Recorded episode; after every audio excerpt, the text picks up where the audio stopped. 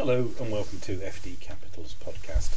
I'm Adrian Lawrence and today we're talking about career conversations and in particular London headhunters.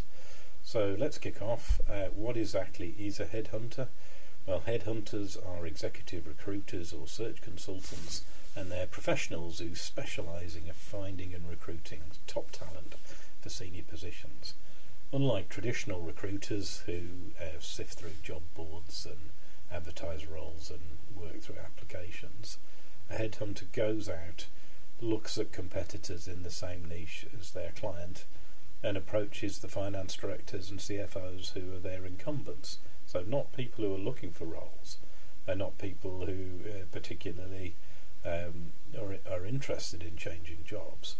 But if a conversation is had and an interesting client opportunity comes forward, then some proportion of people are going to be interested in a job change if, if the package and role is right.